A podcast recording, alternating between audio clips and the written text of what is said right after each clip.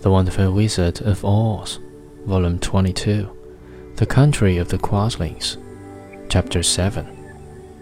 Thanking the good woman, they started afresh and walked by the fields and across the pretty bridges until they saw before them a very beautiful castle.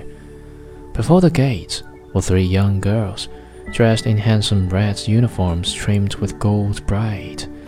And as Dorothy approached, one of them said to her, "Why have you come to the South Country?" "To see the good witch who rules here," she answered. "Will you take me to her?" "Let me have your name, and I will ask Glinda if she will receive you." They told who they were, and the girl soldier went into the castle.